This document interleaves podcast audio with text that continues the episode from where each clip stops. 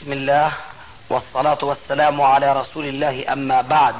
فهذا أحد أشريطة سلسلة الهدى والنور من الدروس العلمية والفتاوى الشرعية لشيخنا المحدث العلامة محمد ناصر الدين الألباني حفظه الله ونفع به الجميع. قام بتسجيلها والتأليف بينها محمد بن أحمد أبو ليلى الأثري. إخوة الإيمان والآن مع الشريط الثامن والخمسين بعد المئتين على واحد. إذا أستاذي يعني الكفر المنسوب إلى عدم تحكيم شرع الله عز وجل هو بما نعلم من أنه الكفر دون كفر وكفر عملي كفر اعتقادي وهكذا يعني. هذا ينطبق أيضا على الآية حسب هذا التفصيل. نعم يختلف اختلاف الأشخاص. وهذا نحن من عندك يا أستاذ. ما شاء الله من عندكم ما شاء الله. قد يكون الحاكم كافر فعلا وقد يكون كافر كفر عملي مثلا. مم. مثلا لو قال إنه والله نطبق ما صلح من الشريعة الإسلامية. نطبق الصالح من الشريعة الإسلامية وفي أحكام لا تصلح لهذا الزمان.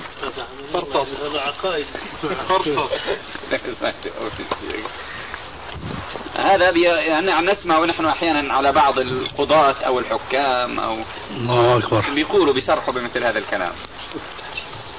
إذا نكفر قضاة لا نكفر حكام. نعم طبعا نحن فعلا سمعناه من ناس يعني قضاة أكثر شيء أنا سمعته حقيقة. نعم. نعم باذن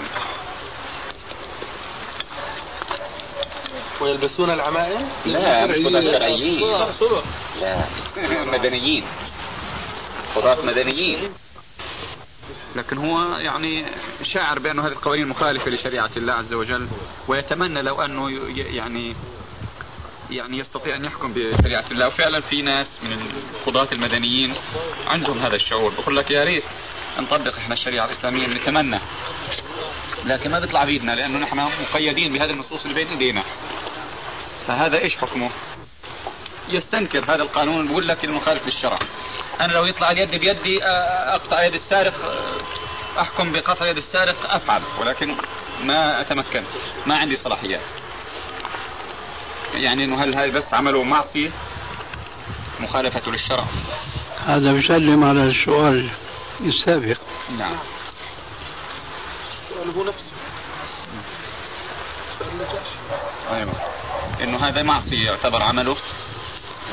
وهو طبعا مسلم. ليس كافر ليس كافر شيخنا قبل قليل ذكرتم قصة الساحر والغلام والملك. آه، الغلام في نهاية القصة ذكرتم أنه فدى نفسه من أجل شعبه. فهل من الممكن أن يستدل أو إذا استدل بهذه القصة مخالف على جواز ما يسمى في لغة اليوم العمليات الانتحارية أو الاستشهادية. فهل يصح له استشهاده؟ لا. لأن نقول نحن الآن نعيش في حكم إسلامي كامل ولم تكن الشرائع السابقة كشريعتنا.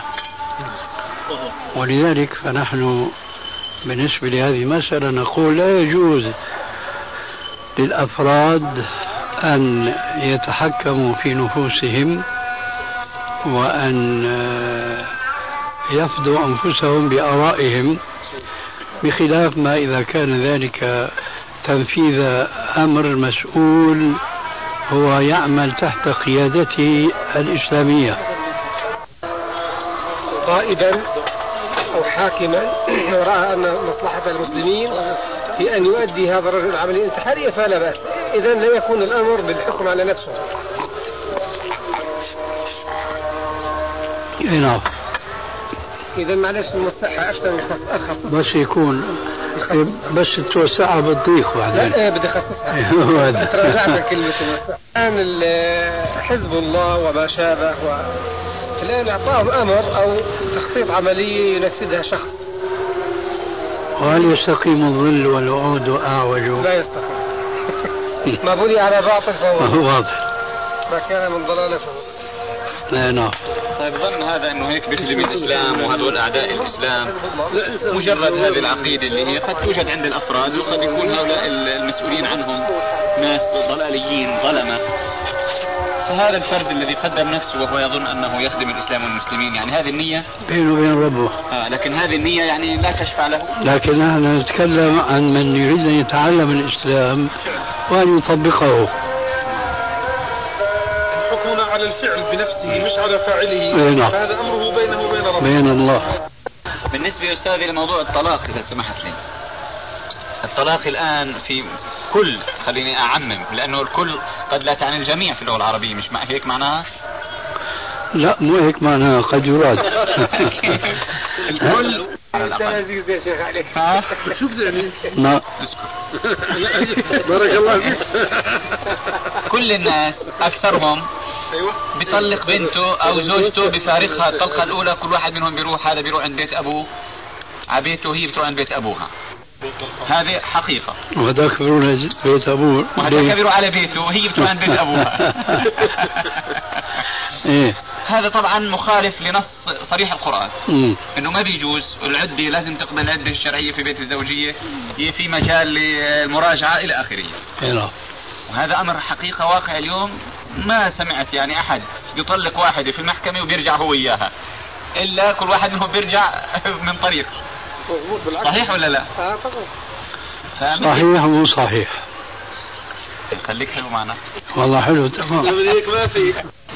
طبعا خليلين هذول ندرة لا صحيح واقعا مو صحيح شرعا. صحيح شرعا طبعا. لكن طبعا أنا عارف إنه مش صحيح شرعا. تمام. تمام. والله حلو. الشهادة لله. الواجب هذا واجب واجب القضاة الشرعيين أستاذ. ما يتوجب عليهم وهم يعلمون هذه الواقعة. إنهم يبينوا مثل هذا الأمر لهذين يحصل الفراق بين هذين الزوجين. إيه نعم. اسم يقع عليهم ولا لا؟ بترك بتركهم هذه لا, لا؟ شك مو بس عليهم. اوعى تقول عني نحن مشايخ آه. هذا ال- آه. المساجد اللي برصه شيخنا. إذا كان. لا إن شاء الله أنا محضر خطبه حاميه على الموضوع. نعم. كل من يعلم ولا ينبه. إيه اذا نعم الآية أستاذي ليست منسوخة اللي في. سورة الطلاق. شو اللي نسخ ولا تخرجوهن من بيوتهن ولا يخرجن.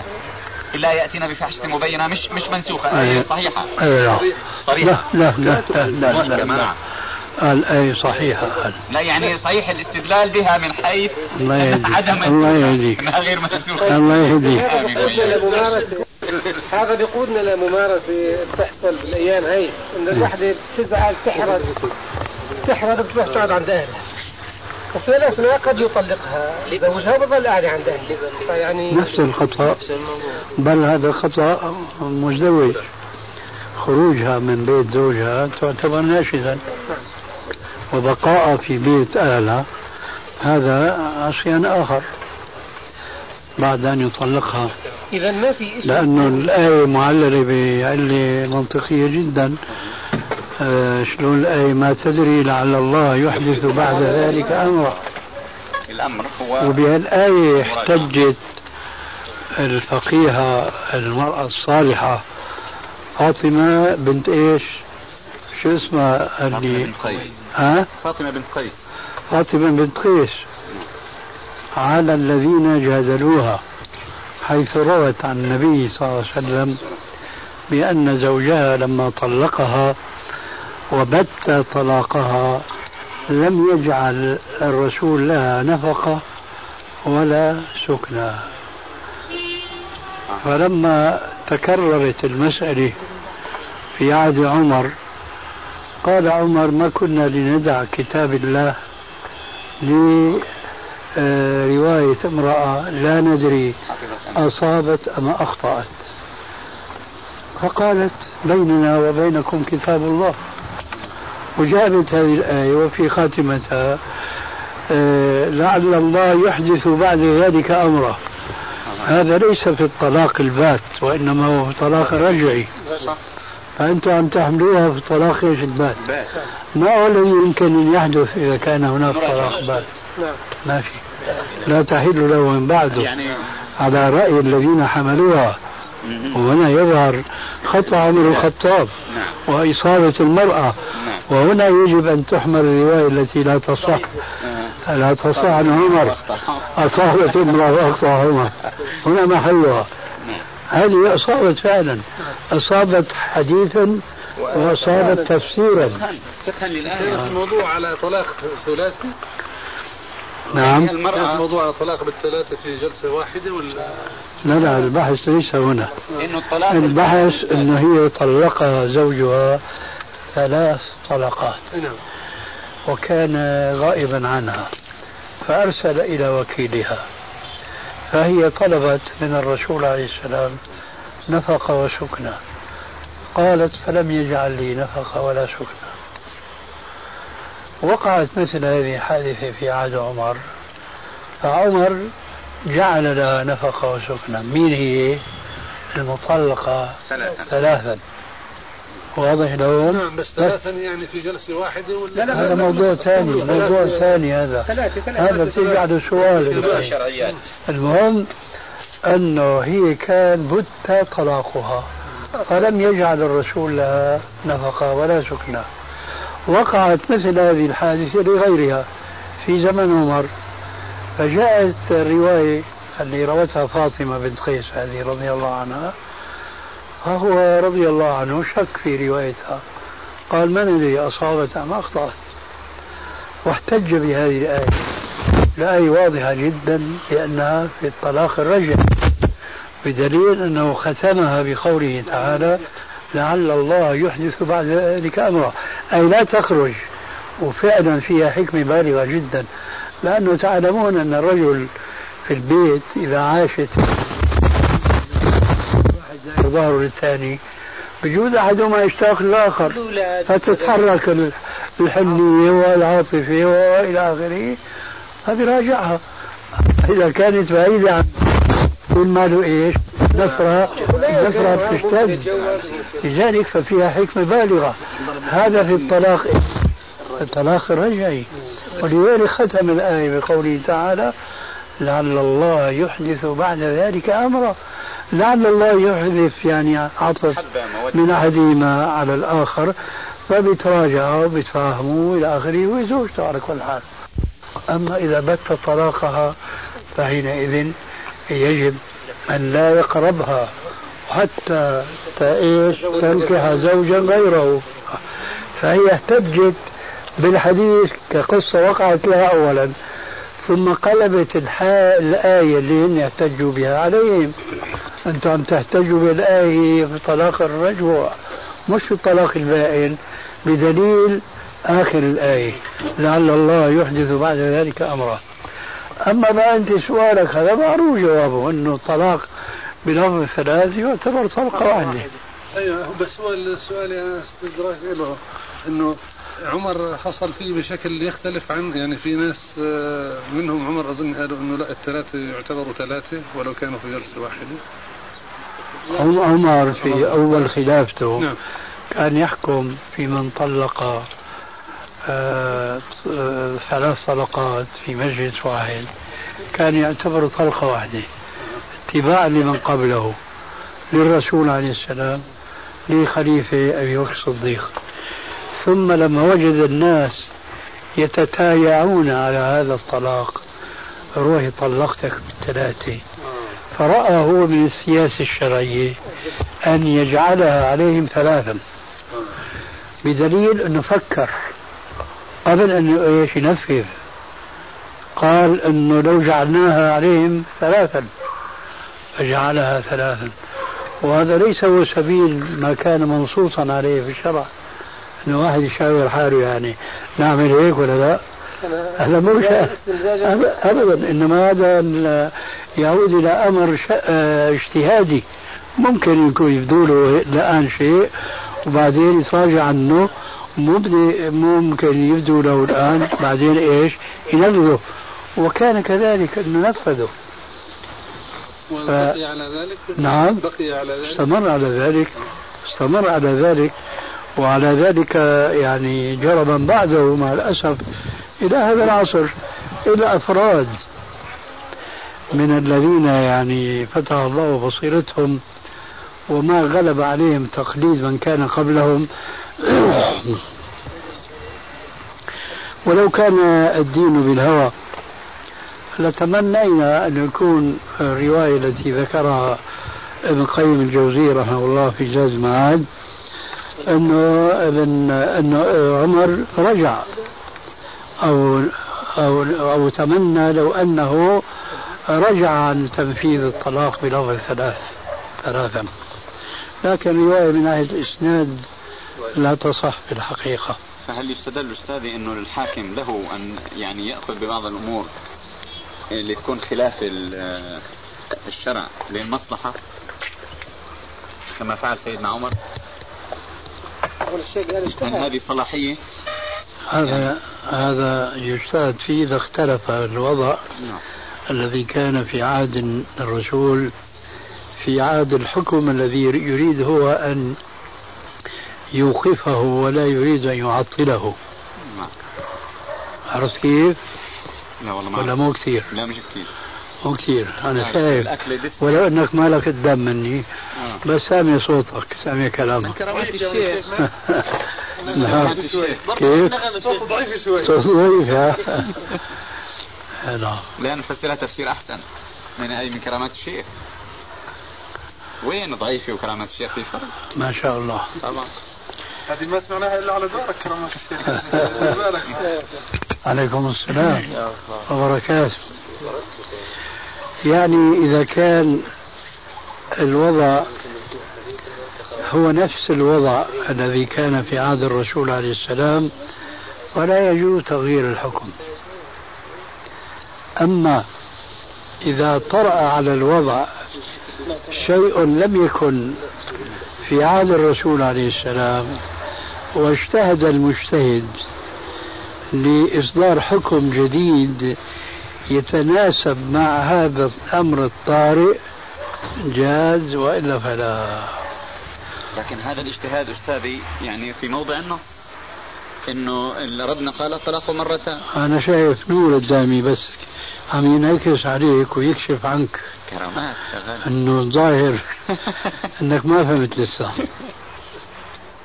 لا أنا فهمت ما تغير الوضع.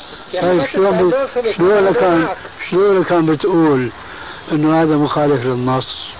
بيكون مخالف للنص إذا كان الوضع حينما وجد النص هو نفسه الوضع في عهد من خالف النص. نعم. الأمر عم نقول لك لا يجوز في هذه الحالة. فبترجع أنت بتقول لي خالف النص. ما خالف النص لأنه وجد شيء لم يكن في العهد الذي جاء فيه النص مثاله مثال آخر. من أحد الخلفاء الراشدين زاد على الأذان النبوي يوم الجمعة أذانا ثانيا. نعم. هذه الزيادة نحن بنسميها بدعة اليوم بنسميها بدعة. لكن حاشا عمر أن يبتدع في دين الله. لا أعني ما أقول. لأعطف عليه عثمان. حاشا عمر أن يبتدع في دين الله. ثم حاشا عثمان أن يبتدع في دين الله. فيضيف من عنده أذانا ثانيا لا لحاجة أو لسبب أو لمقتض وجد وكان موجودا في عهد الرسول عليه السلام. حاشاه.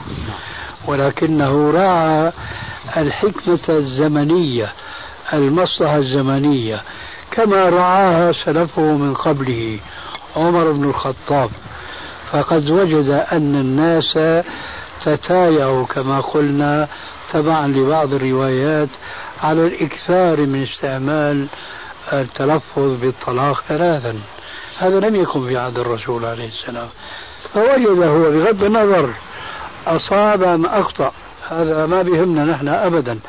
لكن بهمنا أن نقول إنه لم يبتدع في دين الله ولم يضرب سنة رسول الله صلى الله عليه وسلم عرض الحائض. كذلك عثمان يعرف أن الأمر كان في عهده عليه السلام. هو أذان واحد. فما كان له أبدا أن يأتي بالأذان الثاني إلا لأنه وجد سبب لم يكن موجودا في زمن الرسول عليه السلام ولذلك جاء بالأذان الثاني. فلا يصح أن نقول بالنسبة لعثمان أو سلفي عمر بأنهما خالف النص. يعني لا ما خالف النص. الأذان الثاني اللي هو في الواقع الأذان الأول. هاي مثل هاي آه. ليش؟ لا ليش؟ لا هذا الموضوع بس يعني هذا سيدي طب النص موجود. الثاني بالنسبة للأول باعتبار الشرعي. الله يهديك. وإياك. خلص من موضوع السابق خالص واضح. بس بقول أنا بظل في مسألة ثانية. بظل هذه المسألة قائمة إنه هذه موضوع المصلحة موضوع الخاط فقد كل شغلة نخالف فيها الشرع نقول والله هيك المصلحة اقتضت. مثلا. يقول.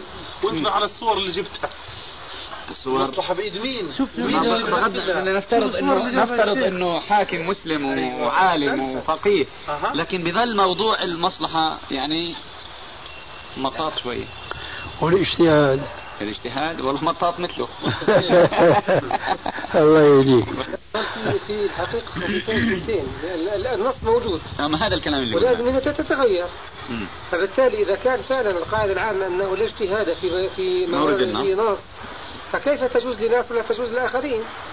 النص موجود. من, من الذي قال آه، تجوز لناس ولا تجوز لآخرين؟ هذا اللي بحاول الحديث. إنه بس- الشيخ علي بيقول إنه شوف مين اللي كذا.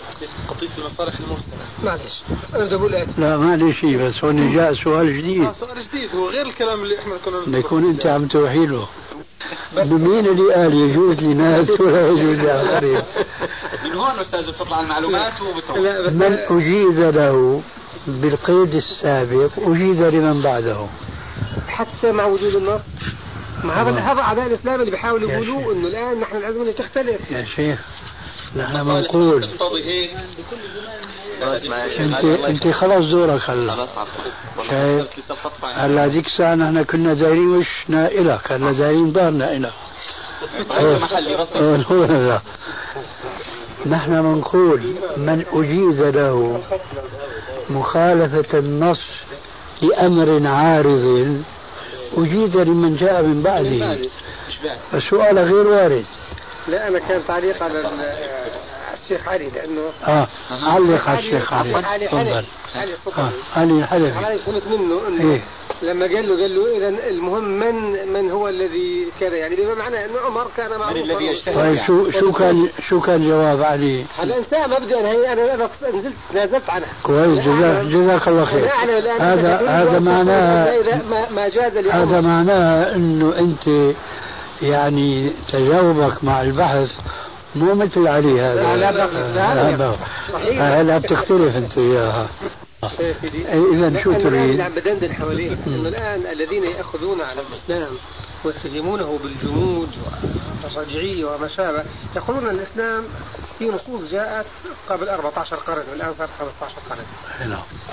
فما كان صالحا لذاك الزمان لم يعد في جله أو في معظمه صالحا لهذا الزمان حجتهم انه فبقولوا إنه الآن على على ال المسلمين المتنورين ان يقبلوا ال- يصير نظرة أخرى إلى فهم ال- الشريعة وبالتالي إنه يعني مثلا واحدة من الأشياء اللي بيقولوها يا أخي أنت أنت بتقول لي ما تصافح المرأة والمراه ما العمل والمرأة ما- فبالتالي يقولوا الزمن هذا تغير. فبالتالي الآن إذا نحن يعني يدخل اذا إذا هذا الحكي كان معروف لدى العامه لدى الجميع إنه يجوز مخالفة النص نتيجة. حاجة أو. مصلحة أو كذا بلاقوها باب هذه بس مش مصلحة بلا هو باب نفس السؤال اللي وجهناه لصاحبك بيتوجه لك والإجتهاد نفتحه ولا لا؟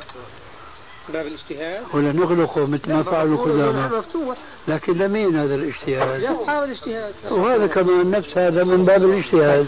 إذا السؤال اللي اللي أنا برجع بعيد صياغة يحيى. في مورد النص. أيوه هلا برجع بعيد صياغة السؤال إنه أفهم من هذا ال... ال... ال... الكلام بالاستنتاج. أن الاجتهاد أن الاجتهاد بابه مفتوح إلى أن يرث الله الأرض وما عليها. شريط توفر المجتهدين اللي لهم الصفات ويحق أو أو إنه من الجائز للمجتهدين أن يناقضوا نص أو يوقفوا حالة عمر أوقفوه. لا نقول يناقض أوقفوه. أولا نسحب هي وأن- وإياك والعدوى طيب مسحوبة آه. أن يوقفوا نص. وأن يوقفوا. ولا يجوز ذلك. ماذا تعني بالإيقاف؟ أنت ما- معلش ماذا تعني بالإيقاف؟ تجميده. تجميده نعم. إلى الأبد؟ ما نعرف لما عمر إحنا إحنا ما نعرف عمر جنب لا اسمح لي. أنا ما عم أحكي مع عمر هلا عم أحكي مع غير عمر. أنت عم تقول توقيفه. إلى الأبد تعني ولا إيه؟ لنقل لنقل الحالتين. إذا أنا واحد أنت بتقول لي الصح. ارفع حالي من الحالتين وأنت بتعرفها. طيب. إذا مؤقتا مؤقتا إذا طبعا. يجوز للمجتهدين في أي زمن من الأزمان نتيجة مصلحة عامة شفت البحث شلون بصير؟ آه بيمشي. تجميد مو مثل غيره في الكأفة والله أنا معك. طالما استمر ذلك الطارئ. أيوه. يجوز. آه. هذا جديد والله أنا لا أعلمه وأنا يعني زي قصة عثمان والأذان يعني لو بطل في موضوع الحاجة تأخر الناس. لأن نحن نعلم أن النص جاء أن الله سبحانه وتعالى يعني جاء النص ليكون عاما شاملا ولا تبديل في, في يعني قضايا العبادات. خلاص ما في تناقض. بين السورتين ما في تناقض بين السورتين إحنا المسلمين يبدلوا ويغيروا في كل زمن. لا هذا ليس تغييرا. أنا شايف إنه في تعارض. التغيير هو إطاحة بنص بحكم شرعي واستبداله بغيره. هذا هو التغيير. أما أن ترى وأنت الحاكم العالم أن هناك ظروف تحول بينك وبين تنفيذ هذا النص فتوقفه مؤقتا وأنت عازم مثل ما قال علي آنفا أنه في بعض القضاة بيتمنوا قضاة آه، شو بيسمون قانونيين. بيتمنوا إنه ينفذوا الاحكام الشرعية. فهذا الحاكم المسلم الحاكم الأعلى آه، يجد ظروفا لا يتمكن فيها من تطبيق حكم شرعي. ويتمنى أن تزول هذه الظروف ما بين عشية وضحاها لكي يطبقها تطبيقا كاملا. هذا لا يقال أنه أوقف لا يقال أنه عطل أما الذي يقول إيه الإسلام ولا وانقضى واليوم غير ذاك اليوم. هذا هو موقف الجماعة اللي أنت بتشير لهم لا طبعا ضد. ما لنا وله موضوع المصافحة اللي أعطى آه. زهير مثله الآن موضوع المصافحة. يعني نعم. شو هو اللي جد الآن يوقف حكم المصافحة؟ مثلا. إني لا أصافح النساء. جد قلة الدين يعني. آه، تعطيل عمر آه، إذا كان صحيحا. لا إياك إياك. لا ت... في عام الرمادة لا تقول يا أخي تعطيل. آه. شو الجو اليوم ليلة شايف. هو أخي إيه عدم تطبيقه. تأجيل مبين عدوى قوية آه، يعني. هو المقصود مش بالتعطيل بمعنى لا ما نحن بنعرف هون النية طيبة. أما نحن بدنا النية واللفظ توا آه، عدم تطبيقه لحد قطع يد السارق في عام الرمادة هو تمام. مثال على هذا سيدي؟ يعني إي نعم هلا في عندنا نص نبوي لا قطع في الغزو. لا قطع في الغزو. هذا بيفتح لنا الباب اللي عم نحكي فيه. هذا لا يعني أنه عطل الحكم المعروف عندنا. نعم. اجتهد بناء على نص آخر.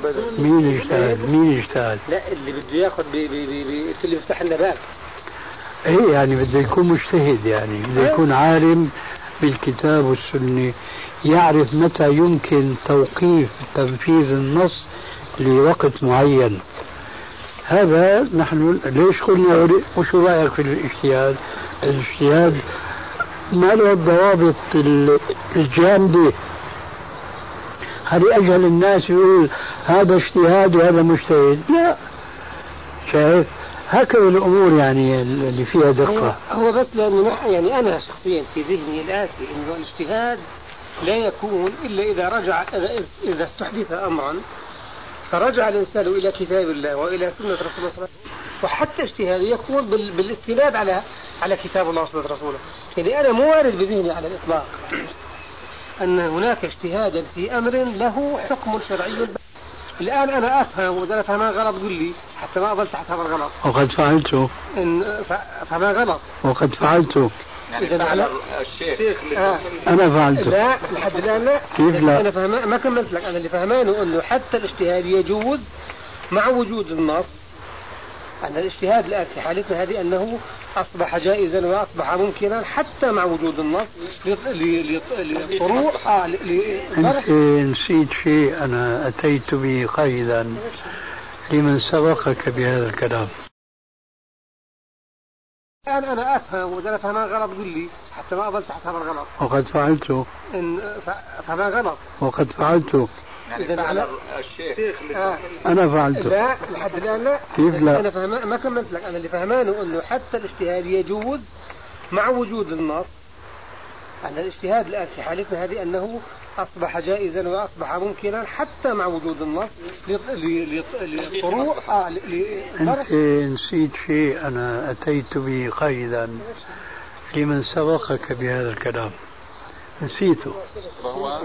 وما بقول تناسيته. يمكن آه، سببون يعني. عم بتطلع علي. قلنا يا أستاذ في سبب طارئ لم يكن في عهد وجود النص ولذلك أخيرا جئتك بحديث لا قطع في الغزو عرفت كيف؟ نعم. لا قطع في الغزو ما بيخالف القطع في ربع دينار فصاعدا ما بيخالف وإنما بيعطيك قيد للحكم العام هذا القيد ممكن بقى أنت تتفقه فيه وتتوسع فيه. أي حيجيك سؤال. لا قطع في الغزو. ليش؟ بمعنى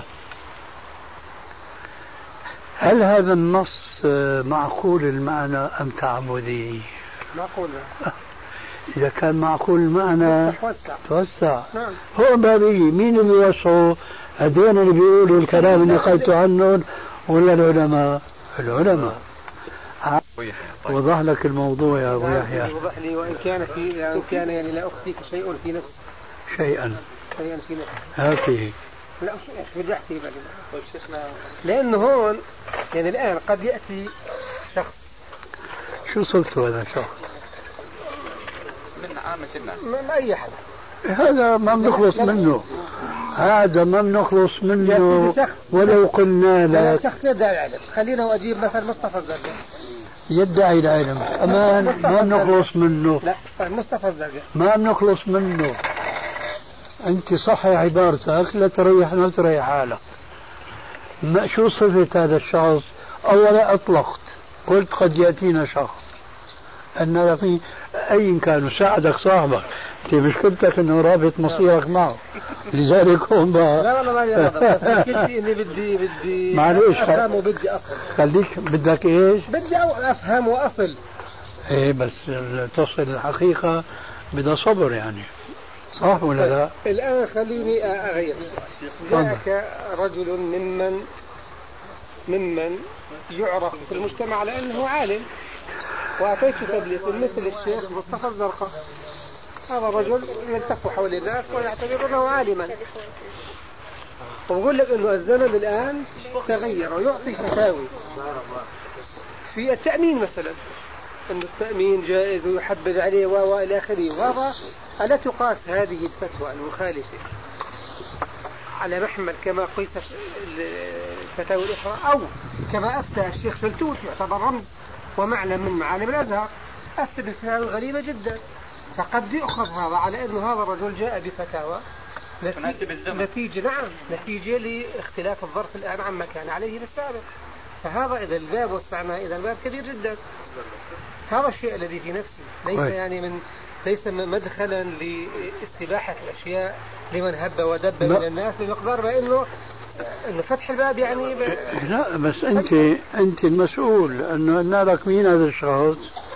قلت أي شخص؟ فأنت عم تستعجل يظاهر من كلامك بين عجلتك بدك تصل عم يطلع منك الكلمات هي إيه هي آه،. طيب. ذكر لك شو؟ هل نحن يا أستاذ؟ إن كان هذا السؤال نابع من عندك فسهل جدا الجواب عليه. أما إن كان نابعا من عند مصطفى الزرقاء وأمثاله فنحن ما بنبحث معه في هالجزء وإلا.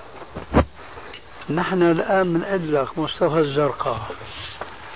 إذا كان ماشي على الخط اللي نحن نقول فيه نحن الآن إلنا موقفين. ما بيجوز مخالفة النص إلا إذا طرأ على الوقت الذي نحن فيه ما يوجب على العالم أن يفتي بإيقاف النص. ففي عندنا نحن موقفين. صح؟ كويس. إذا كان مستوى الزرقاء أو غيره. بيتفق معنا في هذا المبدأ. نيجي بنقول له بقى كما قلنا لكما تماما. شو اللي وجد في إباحة المصافحة اللي ضرب بها مثلا؟ نسحبها مثلا. بنجيب الأمثلة اللي جابها. شو اللي وجد فيها؟ لحتى أوقفنا النص المحرم لهذا الشيء الذي أباحه. بعدين أنت بتقول ما نقدر نقيس هذه الأشياء التي هم أباحوها على مثل فعل عمر. أنا عارف أن مستوى الزرقاء أصوله غير صحيحة من يوم كنا في دمشق هو يعتبر أن عمر الخطاب لما آه، أوقف. شو بدنا نسميه هذا؟ نصيب المؤلف قلوبهم مصرف المؤلف قلوبهم بيقول هي هو عطل النص. عطل النص باجتهاد منه. نحن هنا كنا ننكر عليه هذا التعبير وهذا التصرف. فعمر الخطاب ما عطل النص ولا أوقفه وإنما كل الذي فعله أنه فهم المؤلف قلوبهم المصرف الذي جعله الرسول عليه السلام تأليفا لقلوبهم. في زمن عمر لم يكن الإسلام بسبب انتشاره تارة بالقوة تارة بالدعوة إلى تأليف قلوب المسلمين. هذه المسألة تماما كمسألة الطلاق. هو رأى أنه الآن في عز قوة الإسلام لم يبقى حاجة هناك لتأليف الكفار وإعطائهم من أموال. يعني ما عاد تنطبق عليه. أه؟ فليس فيه تعطيل النص. حتى نتخذ الحادثة من عمر الخطاب سندا لأمثاله في تعطيل نصوص كالجبال الرواسي ثبوتا ودلالة فنحن إذا عم نجي نقول النصوص هل لا تزال الظروف اللي كانت في ذاك الزمن هي نفس الظروف الموجودة الآن؟ ما بيجوز تغييرها الربا حرمه الله في زمن الرسول بينما كان من قبل مسكوتا عنه مباحا لأنه لم يكن هناك يعني تشريع بالتحريم الآن الربا مثل ما كان في زمن آه، تحريم الرسول له. فما الذي جد حتى نبيح نحن نسبة معينة منه؟ ما في شيء ما في شيء جديد في الموضوع. نظري أنا إنه الربا حرم وسيظل محرم إلى أبد الابدين ما لا. هل نتصور أن يأتي لا يا أستاذ هذا نحن ما مختلفين فيه بس أنت مسيك. قلنا لك انفا إنه في نص آه لم تأتي ظروف تخالف الظروف اللي جاء فيه النص. هذا تركناه. نأخذ بقى في نص كان له ظروف. الآن ظروفه غير هذيك الظروف. فأنت خذ الجانب الثاني. وعم أجيب لك مثال أنا الآن. شو اللي جد الآن حتى نبيح الربا؟ ما جد. ما جد. إذا لماذا يبيحون الربا؟ طبعا ما هذا من يدافع عنهم أصلا؟ ما حد لا أحد يدافع مصطفى الزرقاء من هذا القبيل يا أخي. ولا ليش ضربت أنت مثالا في مصطفى الزرقاء؟ شو سوى مصطفى الزرقاء؟ لا عم بحكي عن التامين أنا ما عم بحكي عن الربا ما اختلفنا أنا بسألك الآن مصطفى الزرقاء شو سوى؟ هل هو السند القاعدة اللي جبناه نحن الآن؟ أنا لا أعرف أنا لا أناقش أنا هو استند على قاعدة يعني فيما يتعلق بالربا ما بعرف مصلحة للناس لا لا ما بعرف أنا ما لا أناقش فيها لأني لا أبررها بس خليني أقول إذا ليه جبت أنت مصطفى الزرقاء؟ قضية التأمين. قضية التأمين يجيزها مصطفى الزرقاء. ليه ليه جبت مصطفى الزرقاء. باعتباره أنه رجل يشار له بالبنان لا والناس لا يعتقدونه اسمح لي اسمح لي. شو علاقة مصطفى الزرقاء بموضوع كنا فيه سابقا؟ أن هذا الرجل يعت- تعتقده العامة أنه مجتهد. يا أخي فهمت هذا بس هل قال أن هذا النص نحن نوقفه الآن؟ كما فعل عمر وعثمان لأنه جد شيء لم يكن في ذلك لا لا الزمان. أنا, أنا لم أحضر اسمه من هذا القبيل. أنت قلت لي مي- مين؟ قلت لك مثلا مثل مصطفى الزرقاء مين بما له علاقة ببحثنا ولا اللي بيخالفوا الشريعة كثار بس مصطفى الزرقاء شو علاقته بموضوعنا هذا؟ لأنه أنت لا مؤاخذة وأنا يعني أنسى كثيرا مع لا الأسف تنسى أنا الذي أنسى. لا عفوا الحقيقة. بس عم أتذكر الآن. أنه أنت بدأت حديثك إنه هيك معناها أي شخص بيجي. يجينا تمنا نقيد نقيد هيك. لوين وصلنا؟ صار الزرقاء والشلتوت. والشلتوت. نعم. جزاك الله خير. الشلتوت أنت هي شهاده. هي شهادة إنه أنا بنسى. لا الشلتوت هو اللي اسمح لي. اسمح لي يا سيدي. فإذا موضوع الزرقاء هنا والشلتوت اوردته أنت لأنه له علاقة بال- بالموضوع تبعنا. والى أخيرا بتبين خاصة بالنسبة للزرقاء. شلتوت لما نشوف شو رأيك فيه. ما له علاقة الزرقاء بهذا الموضوع. لأنه الزرقاء ما عم يجي يستغل كلامنا. ويقول أنت بتقول كذا وكذا. هي نحن عملنا مثل ما عمل عمر الخطاب وعثمان بن عفان. نوقف النص لوجود أمر طارئ. عرض حول النص لم يكن عارضا في زمن الرسول عليه السلام. لذلك أنا استغربت ايرادك لمصطفى الزرقاء بهالمناسبه وقد تبين الآن أن لا مناسبة لذكر مصطفى الزرقاء. نرجع لشلتوت وهو مثله؟ إذا كان مثله آه، اكتفينا. لا ما هو لا هون انت يعني هون الحقيقة يعني انت ضيقت وحصرت من شغله إحنا الله يهديني أنا. إحنا نورد الأسماء فقط للتدليل. إنت لو قلت لي مين؟ أي شخص دول لك- نفرض إنه مو أي شخص. لازم مصطفى مصطفى الزرقاء له كثير من الفتاوى. أخي عارف عارف. موضوعنا. يعني زهير طريقة القياس. إذا كانت مبنية على نفس المعنى اللي بدينا ولا كيف اللي هو- ولا كيف بني فتاويهم على شيء آخر. على على إنه جاوب تغير. أنت جاوب لي إحنا إحنا اللي قيدنا الأمر نفسه إنه كان في وضع معين. أه؟ الآن الوضع يختلف بتقييد معين. هذا التقييد يفرض علينا إنه نحن حكم معين ما نتقيد فيه. إذا هذا الوضع بهذا القياس لك يا شيخ هات نحط اما هذول اذا بيكونوا قياسهم بشيء آخر بطريقة أخرى موضوع ثاني. هذا بدك تناقش. أنت كل قضاياهم يقول لك هم هم يعني بنوا إذا كل قضاياهم. على اخذت المبدأ وقلت بن- بطريقه هذا المبدأ كثيرون مثل فلان وفلان وفلان بيستطيعوا أنهم يجتهدوا. بقول لك هذه القضية اللي اجتهدوا فيها بطريقة هذا المبدأ خلينا نحكي فيها إذا ما اجتهدوا بهذه الطريقة موضوع ثاني. شيء معلش. تفضل. قضية أستاذي آه، عدم تطبيق سيدنا عمر رضي الله عنه أو غيره من ال- الخلفاء المسلمين لحد من الحدود أو لحكم من الأحكام الشرعية. هذه ألا تلتقي مع تعريف ال- الأصوليين لقضية المصالح المرسلة بتخصيصها في الحاكم؟ هذا من وجه. ومن وجه آخر يعني من مقاصد الشريعة الإسلامية الضبط والترتيب وعدم الاختلاف والتنافر وكذا. فإذا فسحنا المجال لأي إنسان حتى ولو كان مجتهدا بأن يطبق أي شيء كان فهذا قد يؤدي إلى تضارب هذا يثبت شيء ينفيه هذا وهذا ينفي شيء هذا يثبته. فحصر قضية المصلحة المرسلة بالحاكم الذي تت يعني تتوفر فيه شرائط الاجتهاد وكذا كما هو معروف هو الذي يضبط الصورة ولعل هذا يحل الإشكال اللي طرحه أخونا أبو. هذا أحسنت بارك الله فيك. الحقيقة من جملة الانحرافات الذي أصاب هؤلاء ليس هذا التفصيل العلمي الدقيق بيقولوا لك للحاكم للحاكم أن يوقف النص للحاكم أن يوجب ما كان أصله مباحا إلى آخره. لكن أنه حاكم هذا حكامنا؟ هنا عم يحكوا عن حكامنا. بينما العلماء بيعنوا الحاكم بما أنزل الله. الحاكم إما أن يكون عالما مجتهدا أو على الأقل يكون عنده مجلس من أهل العلم لا يأتي بحركة ولا بسكون إلا بعد استشارة أهل المجلس كما ينقل عن العثمانيين يعني.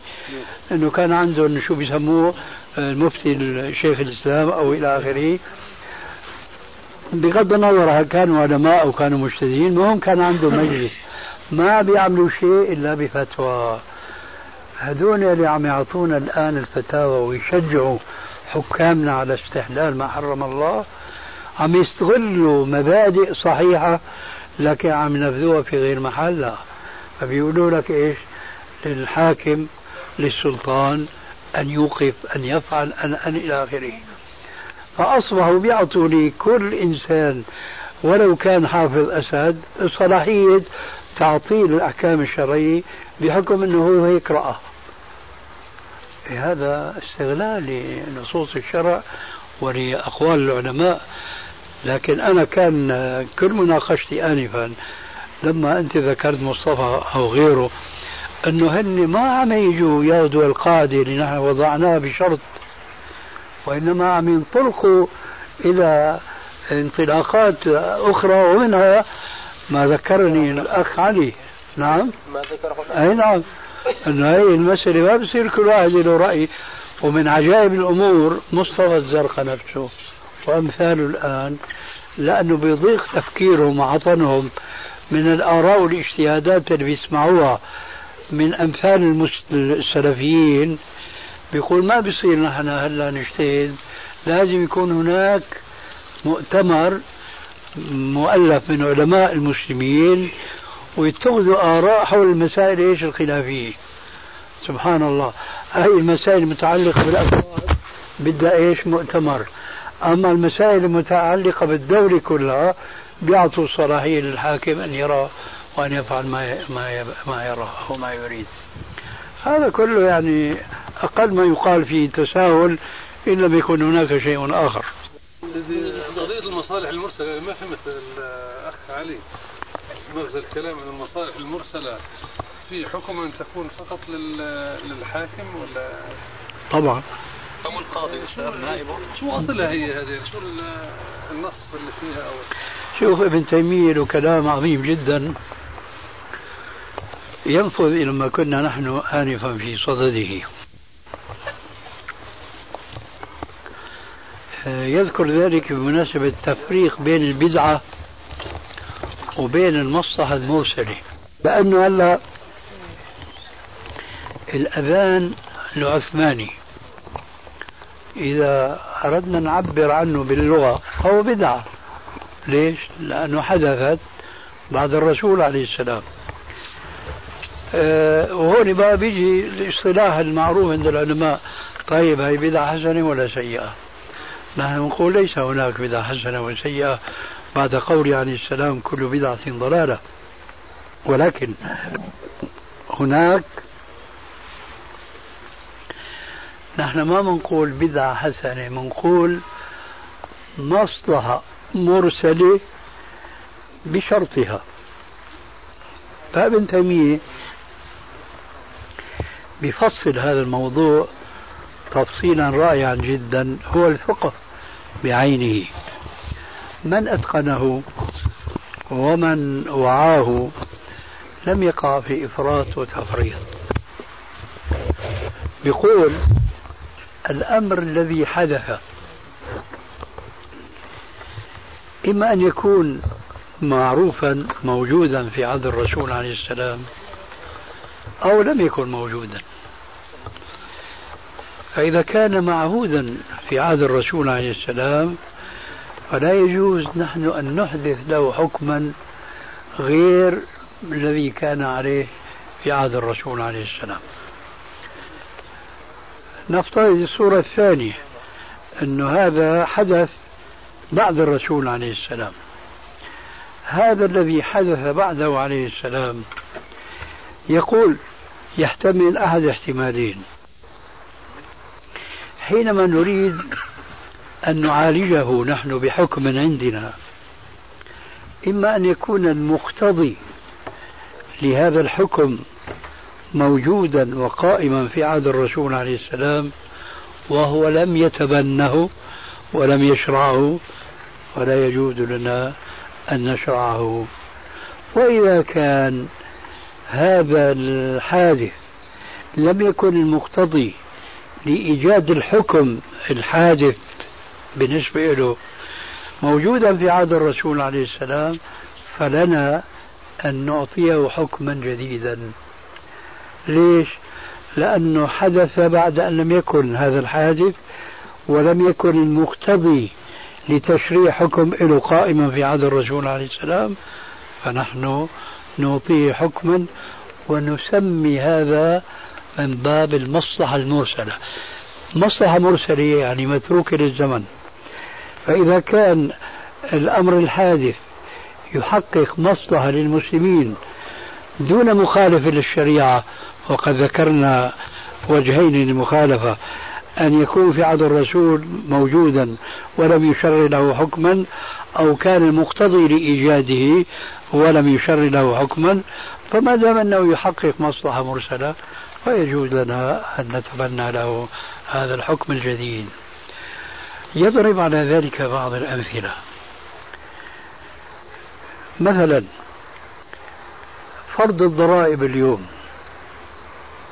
في مصلحة بلا شك للأمة بحكم دولي طبعا. لكن بيقول لك هذا الفرض الذي يملئ خزينة الدولة كان موجودا في عهد الرسول وكان الحكم مقتضي له قائما. فالرسول ما تبنى هذا الحكم لكن تبنى حكما آخر.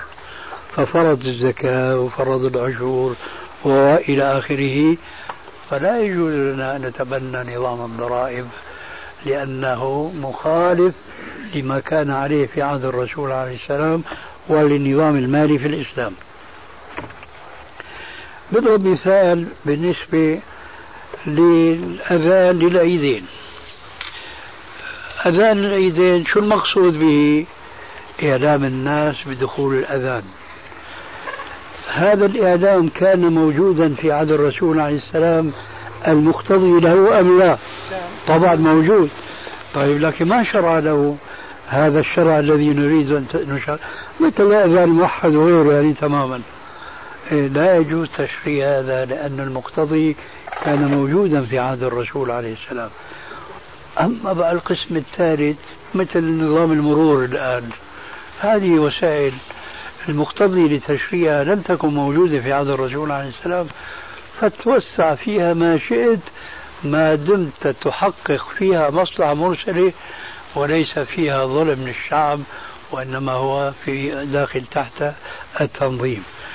لما المسلم آه، يتعرف على هذا النظام الإسلامي وبيلتزم حدوده ما بيقع في حيص بايص أما الآخرين الذين لا يريدون أن يلتزموا حدود الله فإن عم يخالفوا حدود الله الصريحة؟ اللي ما بحاجة إلى اجتهاد. لأنه النص مغني عن هذا الاجتهاد. فهذا هو الفقه في الحقيقة لهذه المسائل التي تجد ويجب على أهل العلم أن يتخذوا تجاه رأيا ويقدموه للحاكم المسلم الذي يحكم بما أنزل الله. غيره. يحرم الشرب قائم و... والأكل قائم والبول قائم كل دول يحرموا حرام على المسلم. كله؟ لا مش كله. بعضه أنا أستنى ولا أنت؟ لا أنا أنت أستنى. طيب. فالشرب قائما حرام لا يجوز.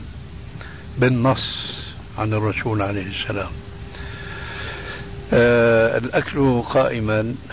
في عندنا قول الصحابي ولا نجد له مخالفا فنتبعه وهو أنس بن مالك الذي روى زجر الرسول عن الشرب قائما فقيل له فالأكل قال شر. الأكل شر أي قائما من الشرب قائما. أما البول قائما فقد جاء في صحيح البخاري أن النبي صلى الله عليه وسلم أتى سباطة قوم فبال قائما.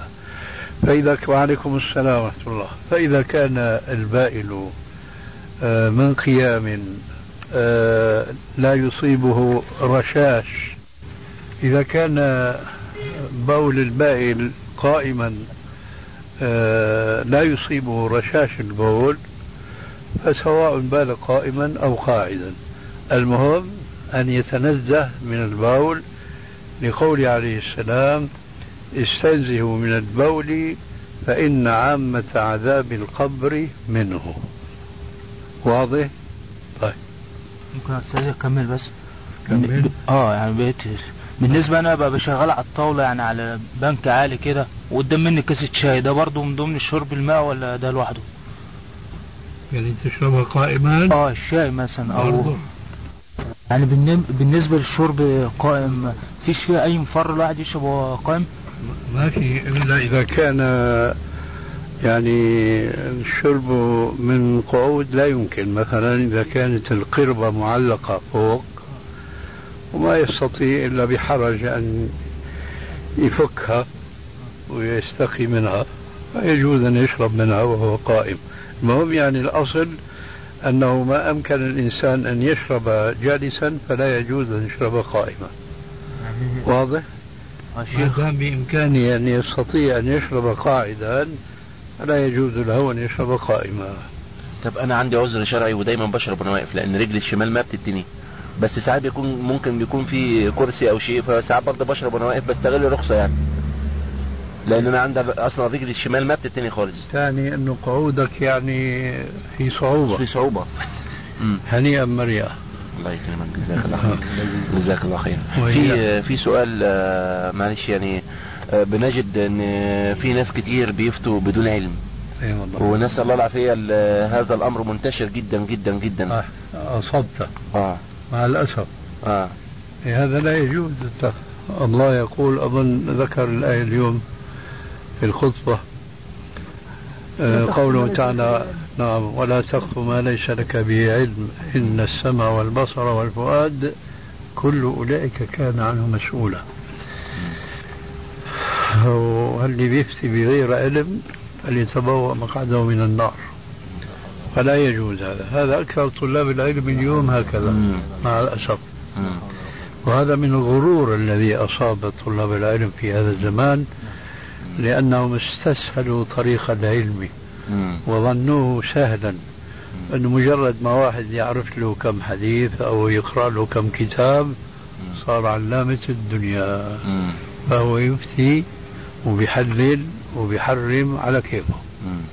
هذه مصيبة الدهر طب آه. أستاذ بالنسبة لو واحد مثلا عالم عالم في المسألة أصحاب الكبار. كانوا إذا سئل أحدهم عن شيء يحيل على غيره آه وهو عالم كبير مم. لأن في مسؤولية هنا الإنسان إذا سئل آه، يجيب بده يتحمل عاقبة هذه الإجابة مم. إن خير أو شر مم. لذلك كانوا يتورعون. ولا يتجرؤون على العلم مم. وهكذا ينبغي أن يكون آه الأمر في هذا الزمان وبخاصة بالنسبة إلينا نحن معشر من ينتمي إلى السلف. أو إلى العمل بالحديث مم. أو إلى الانتصار للسنة مم. حيث نقول وكل خير في اتباع من سلف وكل شر في ابتداع من خلف مم. فليس فقط بيكون اتباع السلف انه هي سنة وهي بدعة لكن في كل شيء في أخلاقهم في سلوكهم ومن ذلك ما نحن فيه أنهم كانوا يتورعون عن التسرع بالإجابة ويحيلون السؤال على غيره. آه. هكذا ينبغي أن يكون الأمر أيضا في هذا الزمان حتى نحقق فعلا أننا أتباع للسلف. واضح؟ واضح وهذا آه. شيخ لا يعد كتمان كيف؟ وهذا لا, لا، يعد لا كتمان يعد كتمان. لأنهم كلهم كانوا علماء أو كيف لا؟ طب إن شاء الله في قضية لكن إذا انحصر الأمر وما أحد أجاب وجب عليه أن يجيب إن شاء الله في قضية كبيرة جدا في العقيدة وهي ال- الأشاعرة والناس اللي يعني نجد أكثر الجامعات في البلاد العربية بتدرس ال- العقيدة و- الأشعرية وكده ونسأل الله العافية يعني آه، آه، بنجد إن العقيدة مش مطابقة لأهل السنة. وهذا الأمر بيخفى على كثير وفي كثير من طلبة العلم برضو بيجادلوا في الموضوع ده بدون علم مع إنه اختلاف علماء وعلماء كبار. فيجب إن الع- طلبة العلم ما يد... هذا مع الأسف أيضا كذلك هو أمر واقع اليوم. مم. لكن من يريد الله أن يهديه يشرح صدره للإسلام. نعم. ومن آه، إيش قال ذاك الشاعر ومن ومن طلب العلا ساهر الليالي آه يعني الذي يريد معرفة الحق مما اختلف فيه الناس مم. فعليه أن يجتهد. وعليه أن يدرس إما إذا كان من أهل العلم أن يدرس بنفسه مم. وإن لم يكن منهم فكما قال تعالى فاسألوا أهل الذكر إن كنتم لا تعلمون مم. طيب يكفي يا أبو ليلى إن شاء الله. جزاك الله خيرا.